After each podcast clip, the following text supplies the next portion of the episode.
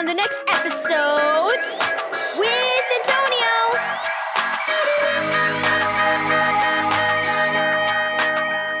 Thank you, Keys for Kids Ministries, for this daily devotional.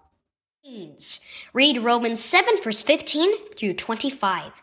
Kelly urged Sandstorm into a trot as she rounded the field.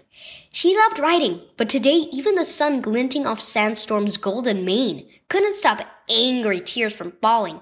Sandstorm took the opportunity to munch on some tasty grass. Kelly, use the reins! Aunt Sella yelled, jolting Kelly into attention. Hmm. she pulled at the reins and Sandstorm lifted his head, nickering in protest. Kelly guided Sandstorm to the barn, and Aunt Sella took the reins while Kelly dismounted. What's up today? You usually don't let Sandstorm get the best of you, Kelly sighed. Jolie and I had an argument at school. We've been friends since first grade, but I've been so irritated with her lately. I was so angry. A flow of ugly words came out that I didn't want to say. Aunt Sella handed Kelly Sandstorm's brush.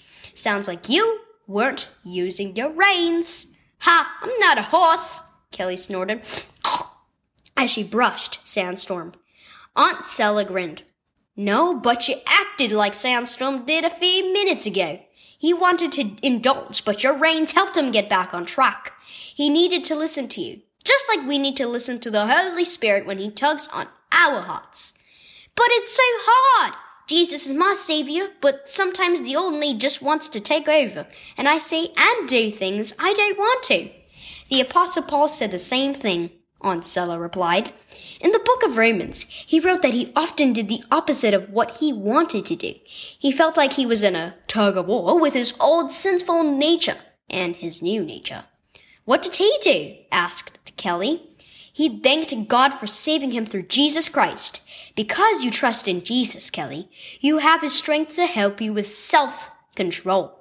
You're lacking. It's not always easy, but you can speak and act like the new loving person he's made you to be.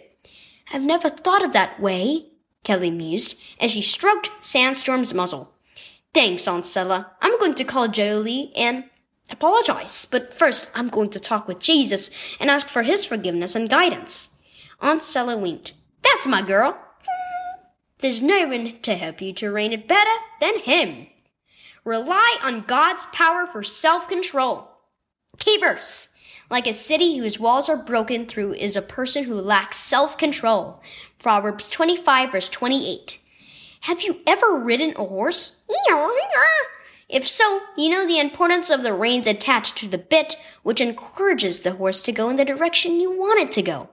Our thoughts, words, and actions can be a lot harder to tame. The good news is, you don't have to do it alone. If you are a child of God, you have His power in you. He has given us everything we need to live a godly life. Trust Him to help you with self-control.